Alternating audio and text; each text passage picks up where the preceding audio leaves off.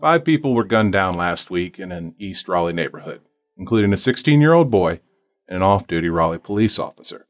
It's the kind of tragedy we hold our breath for, the sort of thing we fear is just a matter of when it comes to our community, not if. A mass shooting. Here at WRAL, news like this releases an all hands on deck response. We went into continuous coverage, shifting regular programming in favor of an entire night Thursday of news coverage. All of that runs through what we call the assignment desk here at WRAL. And today on the Daily Download, we're joined by Mary Alice Bell, who has been on that desk for 17 years. Mary Alice, thank you for joining us. Thank you. Let's start with this shooting Thursday. How did we find out about it? And and what happens in the in the seconds after we do?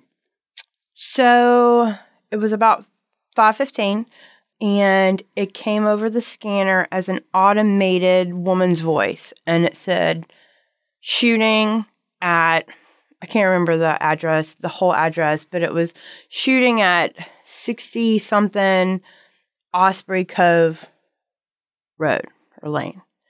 And it actually took us a moment to try and figure out how to, the lady was pronouncing the name of the road. That's usually because she goes so fast and it was a weird name. And so it took us a minute. And so we're like, okay. So we wrote down the name and then it came over again as an automated woman saying shooting on Osprey Cove Road. And this is a police scanner that, that you and others on the desk are just Yes. listening to all day long. Yes, we have. We probably have about eight of them, and we don't hear as much as we used to. The scanner frequencies and stuff have been they've been changed so that that we can't hear a lot of what's going on anymore. We used to be able to hear officers talk every day about what's going on, but now we don't hear much of anything. We just hear the automated call. But you can hear, I think, do, do they still do the tones for ambulances? Sometimes, but not in this case, they didn't do that. So we already had the helicopter up, which was a plus because we were up over the fair because it had opened. But we had, it was weird. We had a break in the time of when the helicopter was going to go and the, the next time the helicopters hit was for the fair.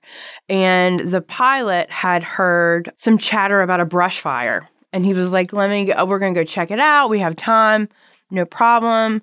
Then that, as they were going to check out the brush fire, the shooting call came over the scanner. So we quickly turned him around and sent him over to the shooting because the way that we work here is as soon as we hear something like that, regardless of what it is, we're all hands on deck for it until we get there and find out what it is. The first step is to figure out how serious this is. And, and fortunately, in this case, it was about as serious as it gets. Absolutely. And we didn't know that yet. We had no idea because it came over as every other shooting comes over as it, it, we didn't know if it was a suicide. We didn't know if someone had shot someone. It could have been an accidental shooting. We just didn't know. And sadly, you hear something like this daily. Daily. Yeah. I mean, it was 15 minutes before I was supposed to leave work. And I was like, oh, a shooting. But, you know, you know, as anybody would be about, you know, oh, I've got one more audit to do before I leave or, you know, or something like that. I mean, because it just is so matter of fact in the news. So we're sending the helicopter over. And then we got a tip because there are other frequencies that people can hear on the scanner that we can't, that we're not privy to live to hear. And we heard that an off duty officer had been shot. Mm. So at that point, we're just thinking, we've got an off duty officer shot. Maybe it was an argument. Maybe, you know, that's where we're at. So now we know that we've got to send an entire crew. Once we get there, we see a large scene, but then there's another scanner that we have that's like a state scanner where then we heard more stuff. We heard more information. I heard the officer, an officer say to the rest of the officers that were on scene, put your active put your active shooter gear on now. And that's when we knew Yeah. that it was And- still very dangerous. Yeah. And that's when I knew my worst nightmare was happening at work.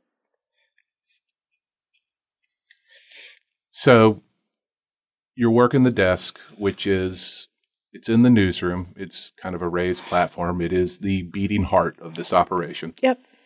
Multiple phones. Are they ringing off the hook at this point? Are our viewers calling? Are reporters calling in? So they weren't ringing off the hook at this point. What we had done is our other assignment editor, Kara, had gotten on Broadcastify. It's another it's another scanner application that we can use, and she rewound it and started listening to the scanner traffic that we can't hear live. And that's when she started hearing that there were multiple people that were assumed to have been shot. And also an, an unusual see a lot of times when news happens, we know may not know exactly what's happened in the beginning, but we yep. know where to go. This yep. was a spread out scene. I mean, the chaotic. First, yeah. So how do you know? Uh, first of all, how many crews are we sending at this point? And where are you sending them? How is that decision being made for such a large area? Because it was the first shots we believe were fired on a neighborhood street, mm-hmm. and then the shooter apparently ran onto a greenway mm-hmm. and was shooting more people. And then you know, police mm-hmm. ended up searching house to house. Mm-hmm. It's it's a wide area. Yep. So we didn't know that there had been anyone shot on the greenway yet.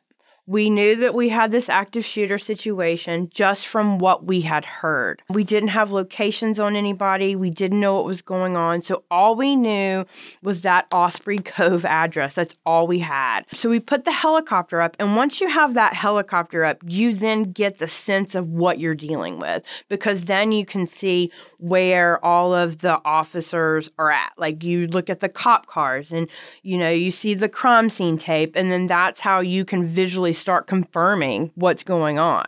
The problem in this situation is Hedingham is such a large neighborhood, it might as well be a mini city. And so we have to focus on more than one spot, but it's hard because you're dealing with a brand new situation we've never dealt with before. So at that point, we had our breaking news tracker headed that way, which he was already headed that way as soon as we heard the word shooting, because that's that's kind of how we react.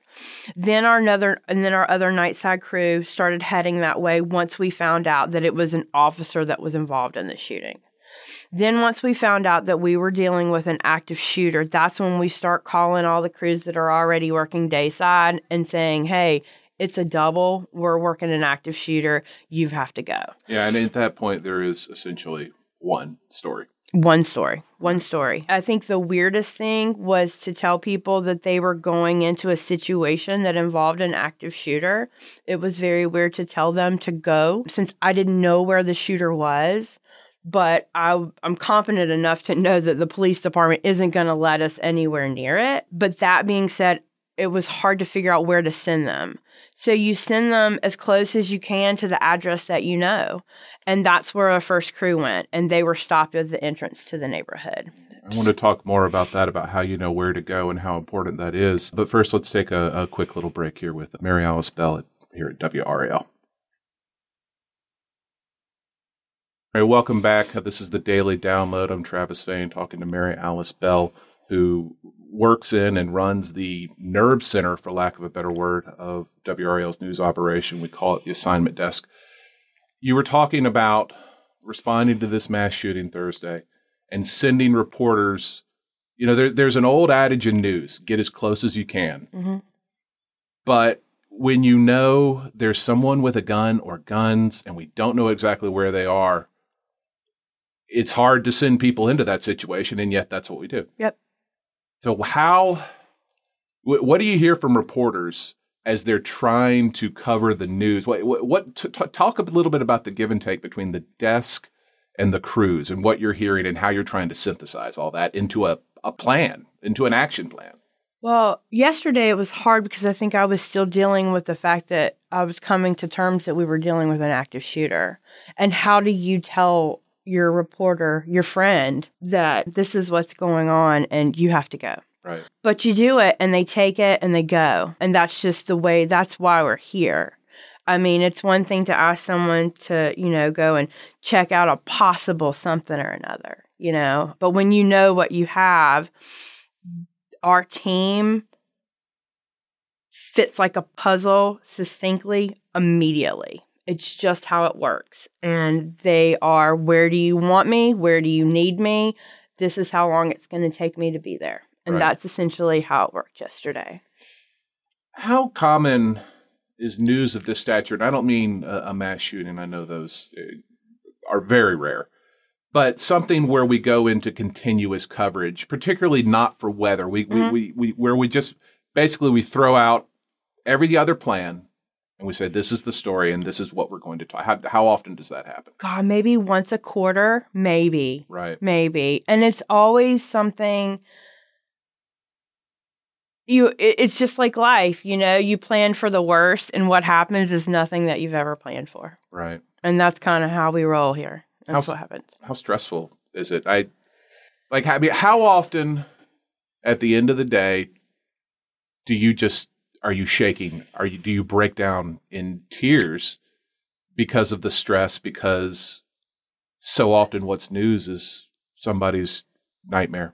yeah you know i don't think it was until the pandemic that my job started weighing on me i don't know if it was the pandemic or age or that i'm a mom now that i have more writing on just the day-to-day things that you know stress me out but it hasn't been until recently that i've really broken down on stories I, and I, it's probably the mom in me because for the most part it's my it's my profession. It's why I got in the I got in the news not to cover car accidents. I got in the news to cover mass shootings so that we can help the community know what's going on and try and give them the information that they need. Yeah, because there are some stories where it the news business becomes a lot more important. Yes. and this is the kind of story. And I, I ask about the stress, not you know, not because it's the most important thing here. Obviously, it's not. There are people who aren't coming home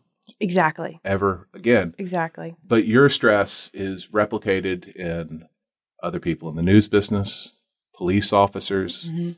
I mean, you talk about having to go to a scene and not knowing what to expect or where. I mean, Yeah. They're the tip of the spear. unimaginable. And to hear it is hard because you almost feel like you're invading someone's not privacy, but you're invading their life because you can hear what that officer is going through.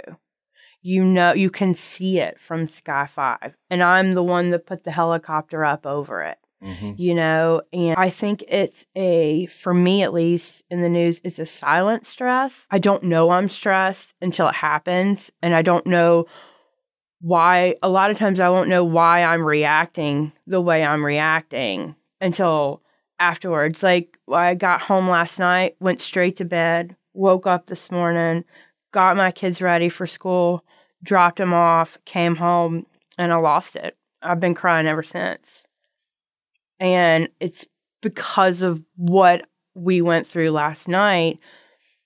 And i don't think that my body or my brain knows how to process it. Yeah. because i wasn't there. I wasn't personally affected by the loss of someone that i love.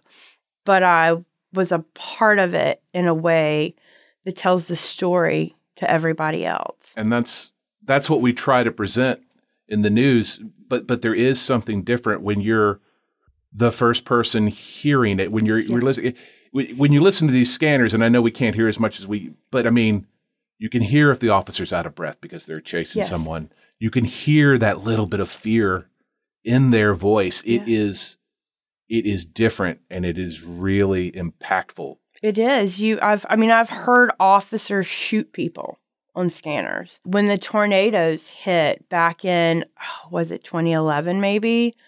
Can't remember, maybe it was earlier than that. I heard the first EMS crew get on scene to a mobile home park that was devastated and I heard the EMS person say that children were dead. Mm. And it was the first thing I heard after the tornado hit because that tornado hit, everything went quiet, the power went out, everything comes back to life, and the scanners come back to life. And that's the first thing I heard. yeah And you your your front row seat to other people's lives being changed. And how do you deal with that? Right. Well, I want to thank everyone for listening, Mary Alice. Thank you for your time today. you. I mean, we know that news and the way we cover it is not the most important thing here. The most important thing are these families. Absolutely. But on this podcast, we want to take people inside the process, the decisions we make, and why we make them, and how this all plays out. That's what this podcast is for. When breaking news hits, I hope folks know that the best thing to do is turn on the TV, uh, look to WRAL.com. But I want people to know too that after the fact, you can listen to entire WRAL newscast via podcast. If you miss something you want to go back, just search WRAL Newscast in your podcast app. We update that multiple times a day. And please keep sticking with us here on the Daily Download as we try to take you behind the curtain a little bit. Thank you for your time and thank you for your attention.